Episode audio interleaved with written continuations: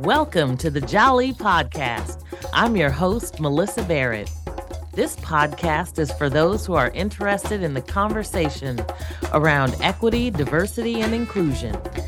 Each week, I'll be interviewing a guest who has something special to share or is actively part of building solutions in the space. Let's get started. All right. So, since this is Breast Cancer Awareness Month, I thought this would be the perfect opportunity to have some fabulous women come on and talk about breast cancer. And we know breast cancer disparities among African Americans are a significant public health concern. And it can refer to things like differences in incidence, mortality rates, access to healthcare services as compared to other ethnicities or racial groups. And so, first, I want to welcome you all to the Jolly Podcast. I am so honored and grateful to have all of you here. I have the pleasure of having such a wonderful network of, of women that I can call my friends, and I am appreciative that you all have uh, have agreed to join me for this conversation. And I really hope that this podcast will help somebody. So I'm happy to introduce all of you to these three remarkable African American breast cancer survivors. They are phenomenal and fabulous, and they have all battled breast cancer. And I just want to ask you all so that people connect your voices to who you are. If you would introduce yourselves, and then we'll go around and maybe talk a little bit about your journey. So, shall we start with Glynis? Good afternoon. My name is Glynis Dove, and I am a 31 year breast cancer survivor. My name is Mateenah Floyd Okanlawon, and uh, I'm a two time breast cancer survivor and uh, I just finished treatment, so finishing the second bout. And Marguerite? Hello, I'm Marguerite Toliver, and I'm a three time breast cancer survivor. And I will get into more details about the three times later. Thank you. Wow. I mean, I have like goosebumps right now because I've known you all for a long time. And some of this information is even so new to me. Like the three times, I'm like, I knew you were a breast cancer survivor, but twice and three times and a 31 year survivor. Oh my goodness. So, with that being said, I would love it if you would maybe talk a little bit about your journey. And maybe we'll start with Glynis again, since she's the 31 year and maybe you could talk a little bit about your journey and then we'll kind of circle the virtual room. So, my journey started in 1992. And at the time, I mean, most, well, all of us know, mine came about because I used to watch the soap operas all the time. Young and the Restless was my favorite one. And at that time, Mrs. Chancellor was going through breast cancer. So they were and they were doing the whole thing live so much. And so they were telling, showing you how to do the breast exams, the whole nine yards. And so I just happened to do the same thing and felt a lump. And I thought, oh, this is weird. And so in, in retrospect, I had been feeling a lump for a while, but didn't realize that's what, what it was. Because at the time I had one of those pads on my bed that was the waffle mattress. So I just thought it was one of the waffles of the mattress, not that there was a lump on me, that it was the mattress. Okay. So fast forward to Miss eh, I, I go and I get my diagnosis. Well, at that time, the doc it was the tumor or this lump was the size of a lemon. So doctor told me, he goes, Oh, we're gonna try something different. So I did several rounds of chemo first to shrink the tumor. Then he did the mastectomy, and then I had a couple rounds of chemo afterwards. I never had to have radiation, but I did have chemo. Okay. Mateenah, you want to go? No, we couldn't get through this without that. Uh, anyway, I found uh, a um, lump in my left breast. And I, when I was of childbearing age, I had lumps, but they were cysts. Uh, and so I wasn't worried about it because I figured, well, it's just another cyst. It's popping up like 50 years later, but it was a cyst nonetheless. And my denial of uh, anything uh, more, that's what I thought. And so uh, when I went to the doctor, the doctor frowned when he did the exam, and I didn't like that. And then he suggested, well, we better get an ultrasound. And so when we got the ultrasound, I, being a, a registered nurse, retired, I peeked over at the machine to see what the what the person doing the ultrasound, what she was seeing. And I saw two lumps in there. And I said, hmm, they look kind of irregular. That's not good. And sure enough, uh, the doctor when we got back in, when I got back into the exam he said, okay, let's uh, do a needle biopsy. And so we did a needle biopsy, and then the radiologist who did the biopsy said, uh, well, the results won't be out for a, a week.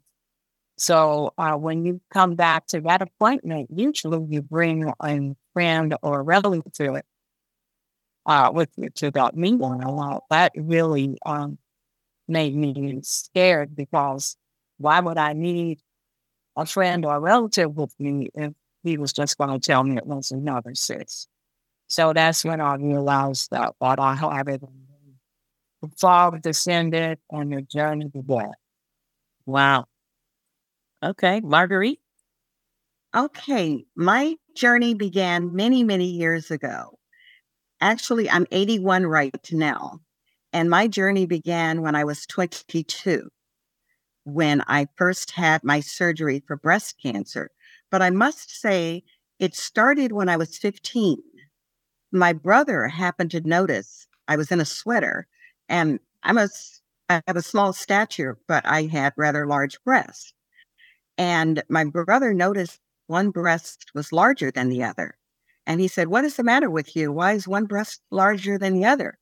So I ran downstairs and had my, my mom look at it and she panicked because she didn't know what, what was going on. So she called my aunt who had six girls and they took me to the doctor immediately. And he said, Well, she has excess breast tissue and she's developing. And so there's nothing to worry about. So several years later, I think probably when I was about 18, maybe we went back back to the doctor and he said, Oh, there's nothing there. Well, when I was 22, I went in for to see a new physician for something else. And he said, Do you have any other problems? I said, Yes. Would you check my breast? So he looked at it and then he said, How long has this been like this? I said, Since I was 15. So he had a puzzled look on his face. And this was in 1964. So at that time, I didn't even think anything about cancer. So he brought in his partner, who was another physician, to take a look at it.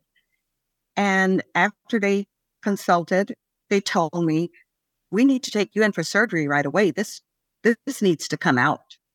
So at 22 years old, I did, I was say dumb as far as cancer. So I didn't even know. And I'm going, okay, let's take it out. So when they took it out, afterwards, I found out they had found the cancer cells and they were so defined and there was such a large mar- margin. He told me that he took the tumor out and it was the size of a fist. So, fortunately for me, I didn't have to have a radical mastectomy, which is what they were doing at the time in 1964. And he said the margin was so great that he felt I was so young that they didn't have to remove my breast. So that was the beginning of my journey. And then in 1999, I was scheduled for my regular mammogram. I always had it in January so that I would never forget. And I went in for my mammogram and they wanted to take more pictures. They kept bringing me back in and I'm going, "Oh, something's wrong." You had a, you have a sense that something is wrong because you what you know what is normal for the mammogram. And I left there and they they said they would have the result later. Well, I got the results and it was cancer in the in the left breast. The first time is it was in the right breast. So I left there and I said, okay, it's cancer. And it was.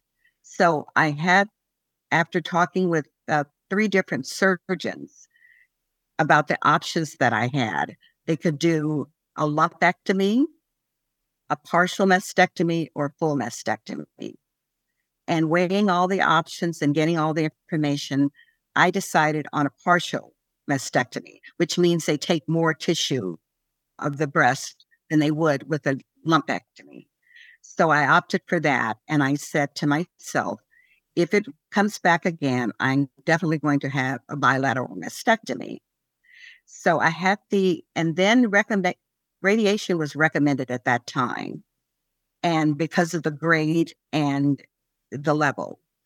And I made a decision not to have the mastectomy, the radiation, because I knew if it were to return, I was going to have the mastectomy. And mastectomy after radiation, I, I knew I was going to have a mastectomy, but I, I had also considered reconstruction. And I know it's difficult many times to have reconstruction after radiation because of the leathering of the skin. So I made that decision, but not without consulting my physicians and others about what I could do. So three years later, breast cancer was in the right breast again. So it was a no brainer at that point. I knew what I was going to do. And I knew I was going to have the bilateral mastectomy and reconstruction, which is what I did. And as I said, I was 22 years old when I first had breast cancer. And I'm 81 now. So we can survive breast cancer. And this is what we want everyone to know that I have had a full life. I had a career. I've done every everything. And when it returned, I always tell everyone I never cried one time with the diagnosis. But that is my makeup. I just know you have to take care of business. But the most important thing is early detection. And we, we can talk about that later. But you have kind of a background on my history and why I had three time breast cancer and reconstruction, mastectomy and reconstruction. Wow. Well, and so, and it's interesting because, like you talk about when you went at 15 years old to the doctor, and I wonder if any of you had, because they talk a lot about just the delays in diagnosis and how that potentially impacts mortality rates and all of those things. I mean, uh, you specifically, Marguerite, mentioned the the delay. I mean, from 15 to 22, and it's like, oh, we got to get this out. Did you all feel like you had any delays? And I know Mateenah being a nurse, you when you look over and and actually saw the image, you probably knew what you were looking at, but most people probably don't. Were there do you feel like there were delays in any of your diagnosis at all or? Uh, there was no delay. Uh, if there was any delay it was me and denial in getting into the doctor. Uh, i could have gotten in there uh, quicker than i did but i did get in there early um, my cancer was stage two and so that's still considered fairly early. It's not considered late. And so your outcome, you know, your prognosis is pretty good, like, uh, like there, as long as it's two to a, uh, that means that it has not escaped into the uh, other parts of the body. Oh, okay. So then, so Glynis, and I don't know what what stages were each of you in when you were diagnosed, if you don't mind me asking. Now, see, for me, I don't know because I didn't want to know.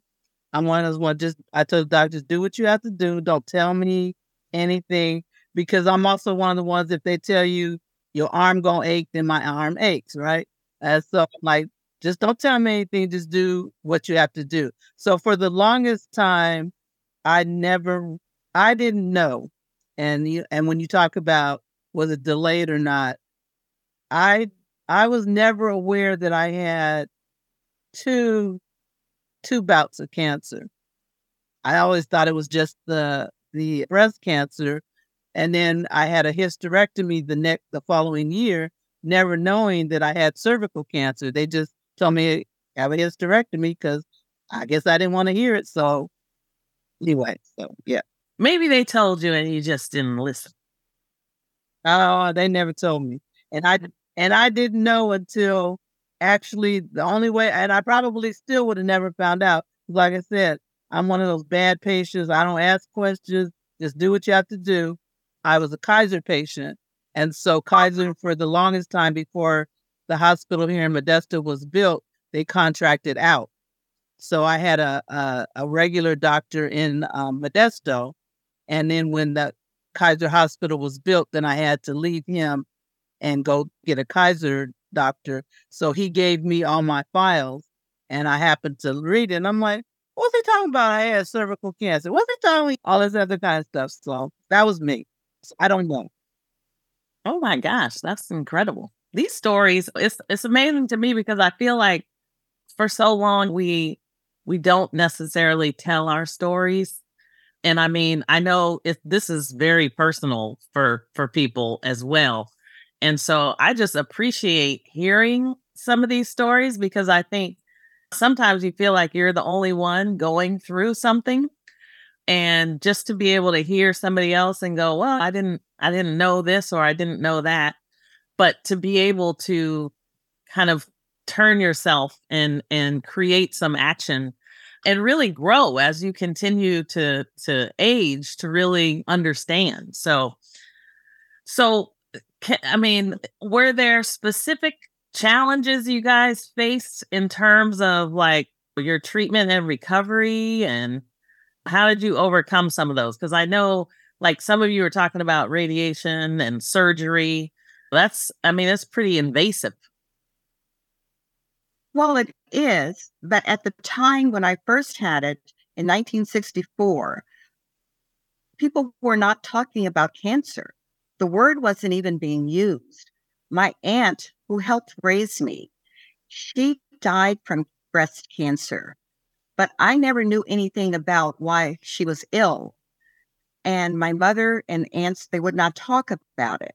I just happened to hear a conversation, overhear a conversation when they said she had died from breast cancer. And that was an awakening for me. However, when I was diagnosed and when I had the surgery in 1964, I started talking about breast cancer. And my family members would say, Oh, we don't talk about that. We don't want people to know.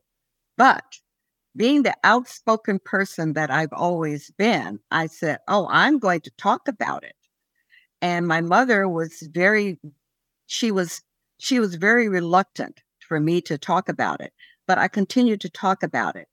And i said and that's before mammograms became the standard. So it was constantly checking.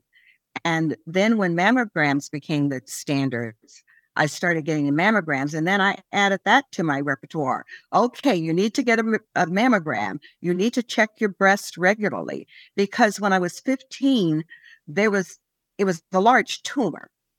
But from what I gather and and back at that time, the tumor did not have the cancer cells. It was just serendipity that I had to have the tumor taken out and they discovered the cells were developing at that point. So that was the early stage. The cells had not been there since I was 15, but we don't know when they started. But I, I was able to get it at the right time because my doctor said we took it out just at the right time. it had not started to spread. So my journey began after that, and I have been an outspoken proponent of taking care of yourself, making sure that you get your you do your monthly checks, you get your annual mammogram. Mammograms do not detect all breast cancer. In fact, most of it is detected by self examination, but it is the extra tool that we have that we should be using to make sure that we, we find the cancer in, in an early stage. The earlier, the better. Uh, many times, with especially with African Americans, we delay getting treatment. And so, therefore, we have more problems and they, it advances much faster because we delay getting treatment. And that has been my motto. Early detection is the key. So I just I just shouted from the roof, rooftops and I've been doing that. But then my mom developed breast, breast cancer probably 12 years after I did. And then I found out that all of her sisters had breast cancer, which I never knew. Then I found out there was breast cancer on my dad's side.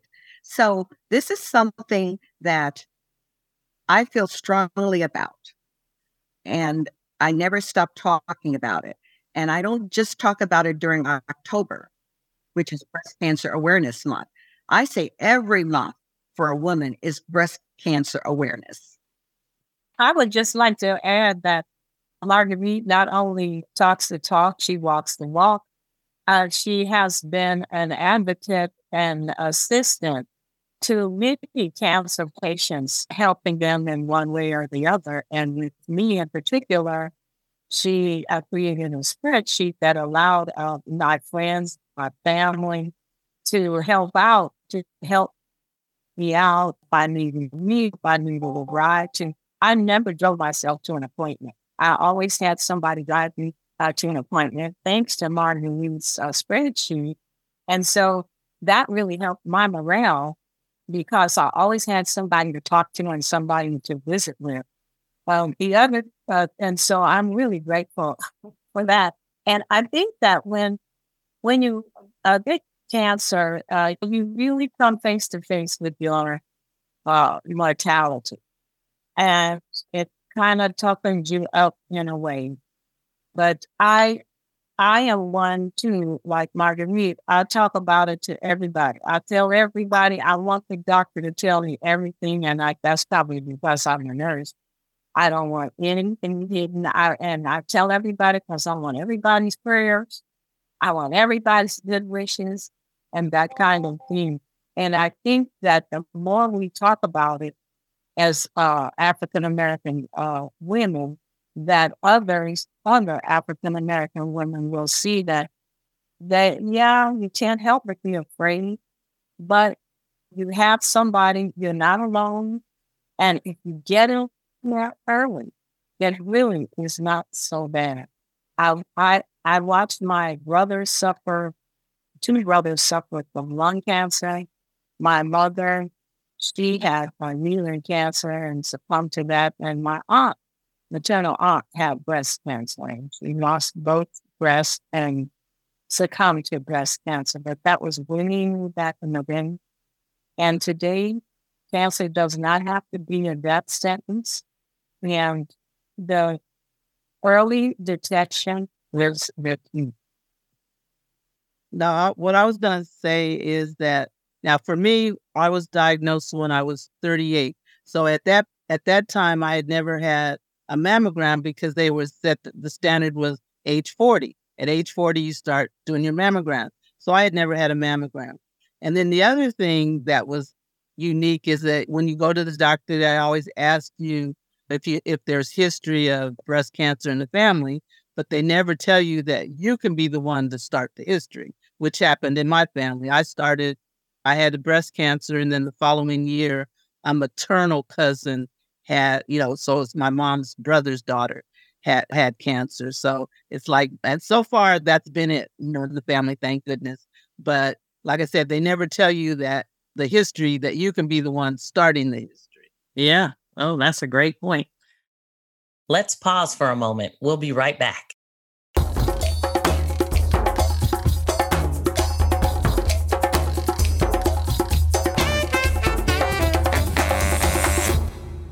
I love the fact that we talked a little bit about just the support system that you have as you go through this, because I know, I mean, it's eh, eh, Mateenah said it well. It's like you face your own mortality and and so how important is it and are there things that you all do that are helpful? Like for somebody who doesn't have it and maybe just wants to support you what would you say to those those folks? How can we help? Well i feel that everyone needs support. As i started my journey i didn't have any support but i had i feel so strongly about things that i knew i could make it on my own at that time However, most people can't, and you do need someone to support you because, as Mateenah said, it does not have to be a death sentence, but lay can increase those chances. So the the earlier you get it, you need to have someone with you when you see your physician, first of all, because you it's a blur when you get the diagnosis and so you don't know what is happening. So someone needs to be there to support you. I remember being with a friend and she was diagnosed. I took her to her appointment and she was diagnosed with breast cancer but i had to relay the information to her family. So i was recording everything that the doctor was saying and he was extremely helpful in helping me understand what information I should impart and this is something that I do with every friend, patient, uh, stranger, or whomever, that I will go with you. And you and I say, please always have someone because you don't know what is being said. It's the complete blur. And the other thing I always say to everyone in the very beginning remember, we have all kinds of cancer. But once we're diagnosed with breast cancer, women, for some reason, they take it harder than any other diagnosis because we look at our breast and we feel that's part of our femininity. But believe me, my motto has been my breasts do not define me. Whether they're here or not, I'm going to be Marguerite and I'm going to live my life to the fullest. So having a mastectomy is not easy. However, if it's what it's going to take to save your life, then then it becomes a no-brainer. So the support system is most important from the time you get the diagnosis all the way through treatment. And I've been through it with my closest friends, strangers. I've been on television and radio and different panels, and I always get calls from strangers even a couple of times I got calls from men, calls from men who were having other types of cancer, just saying, what what can I do? So therefore, having that support system is very important. And I will be with you all the way through everything. And as Mateenah said, I started creating this spreadsheet some time ago, but before it was just getting family together, getting friends together, and letting them know what to do. But the spreadsheet really helps a lot and I should say, I have a friend who's in Oregon now. She was diagnosed with breast cancer earlier this year, and she decided, I'm not going to do anything about it. She just didn't want to go through it. And I just stayed on her, you have to do something about it. Her she didn't have any family here in California. I said, You need to go back to Oregon where your family is. It took a lot to get her back there, but she was able to go back, get her treatment, get her surgery, and I was able to create a spreadsheet for her family and friends because they didn't know what to do. But the spreadsheet, and I said, you just have to be there supporting 100%. There are going to be highs and lows. But nevertheless, we can get through it. It's not easy. And I don't ever say it's easy, but we just have to have someone there for us. Yeah, that's great. Now, in terms of, I mean, as you go, have gone through this, and we talk a lot about mental health now as well. And obviously, you're going through such a physical trauma, I'll call it, as we as you were being treated. Are they? I mean, how do you maintain your own mental health as you're going through something like this? Um, for me, and I, I was at my doctor's office, got my diagnosis. I left his office, and within a block or two was my church. And so I went into the and talked with one of the pastors, trying to think if I cried. I don't think I ever cried. I laid it out to him what was going on, and he prayed with me, and it was like a, a weight, a spirit was lifted off of me. And after that point, I never worried again. It was kind of like God has it. I I never never worried about it again. And that's great, Glynis, because how do you take care of yourself? You were asked the question. Well, I've always taken care of myself, but I believe in prayer. I believe in meditation and I believe in yoga. Those are the things that center you. That gives you the proper perspective on how you're going to get through a day at a time. We don't look at a week, a month, or a year. We look at a day at a time. How am I going to get through this? And those things really help you and really taking good care of yourself. When you're going through uh, chemo and radiation, it's hard to think sometimes. But once you center yourself and say, This is the journey that I'm going to have to go through, make sure it's self care that you have. And it's hard at sometimes, but if you you really have to push yourself because we have strength that we never know we have until we're challenged. And then that inner strength comes out and we all have it. So taking care of yourself is one of the most important things. And again, I would just say, just grab that fear that comes up in you and um, take yourself to the doctor, tell a friend, and because I I did everything right. I I I wasn't overweight. Uh, I didn't drink alcohol, and I nursed five babies. That was supposed to be that the things that you do to prevent breast cancer. And not only did I get breast cancer, I got it twice. So to me, that just shows you that you need to keep those check, do it on a regular basis, and don't be afraid to touch yourself and feel your breast so that because you know yourself uh, the best, and you can tell quite early when something is going awry. But you have to know what's normal for yourself before you can know what's abnormal.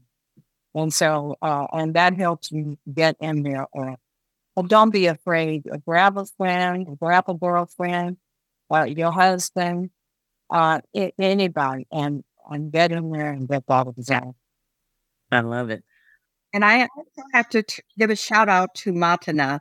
I was with her when she got her first diagnosis for breast cancer, and I went through that entire session, all the sessions with her.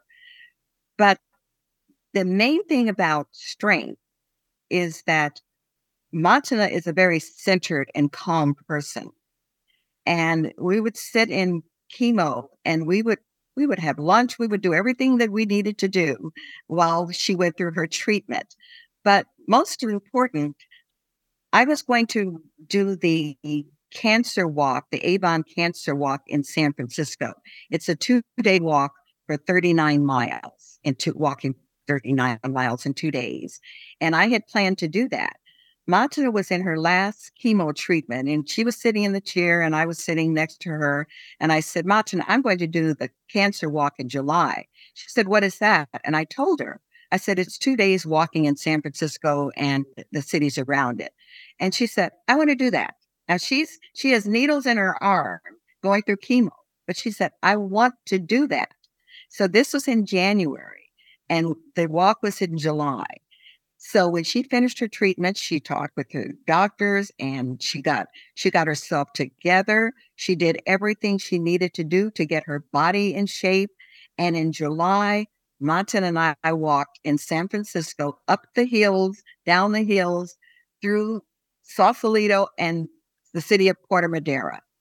And we did that in two days. We walked 26 miles the first day and 13 miles the second day. This is the inner strength that you pull out and say, cancer will not beat me. Wow, that's phenomenal. I, I can't even imagine walking 39 miles with without having battled cancer. So especially in San Francisco. I yeah. I mean, my goodness. Wow, that's inspiring. That really makes me think about my own health checkups and what I need to be doing to make sure I'm taking better care of myself. Well, and so I know we're probably coming to the end of the the podcast, but I did want to just ask. I mean, I probably could talk to you all for forever and ever because I just love all of you and so appreciate your friendship. And is there anything that you maybe a message or a call to action that you want to tell people? You've talked a lot about early detection.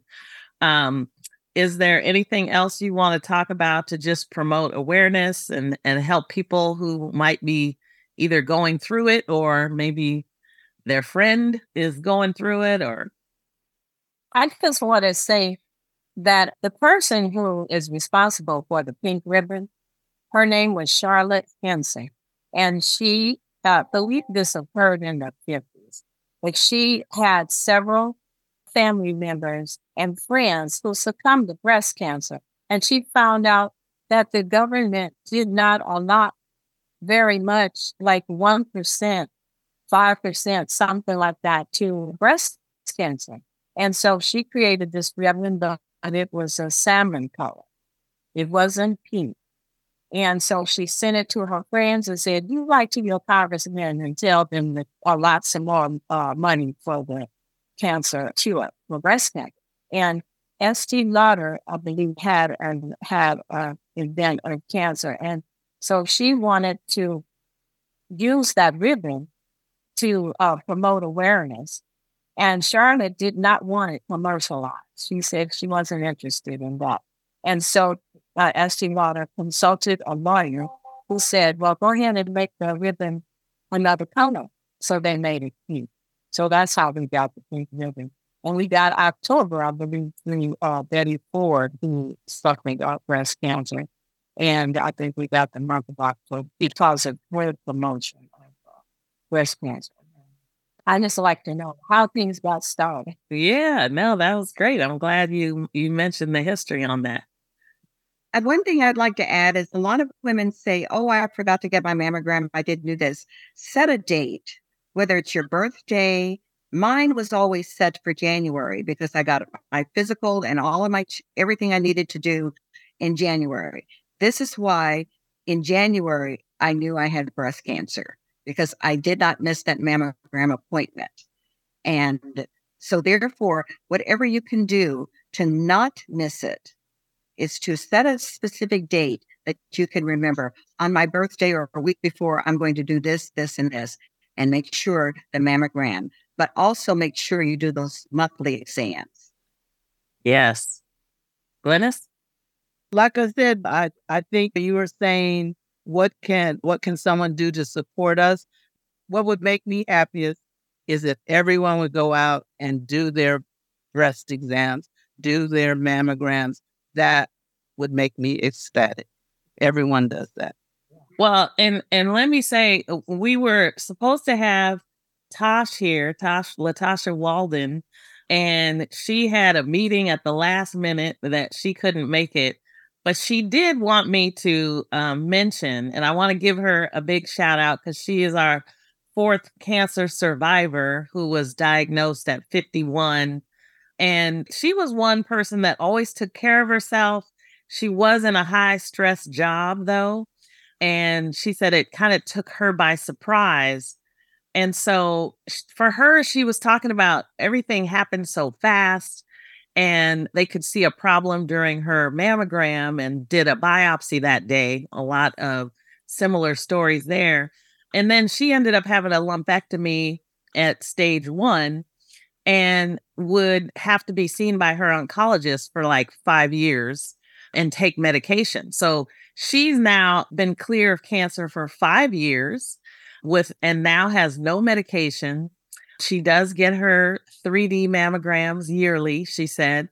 And her advice is to just advocate for yourself. Women need to advocate for yourself, and certainly men as well. But if you have dense breasts and you need to demand to have a 3D mammogram and diagnostic. That was one thing she really wanted to mention.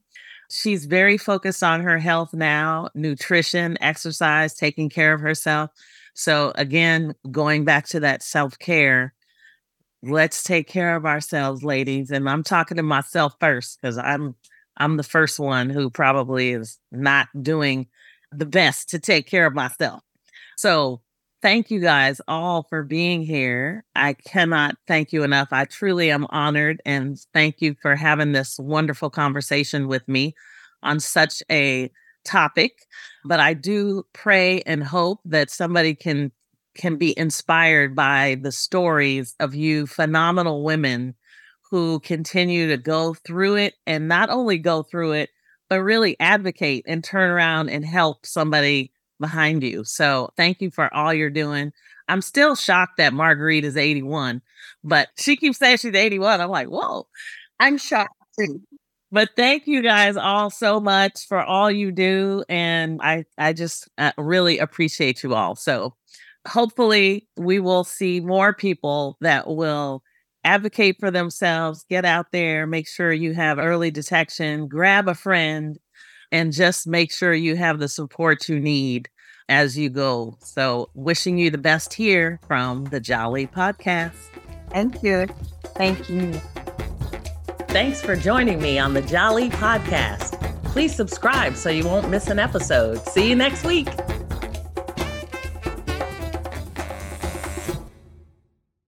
This podcast is a part of the C Suite Radio Network. For more top business podcasts, visit c-suiteradio.com.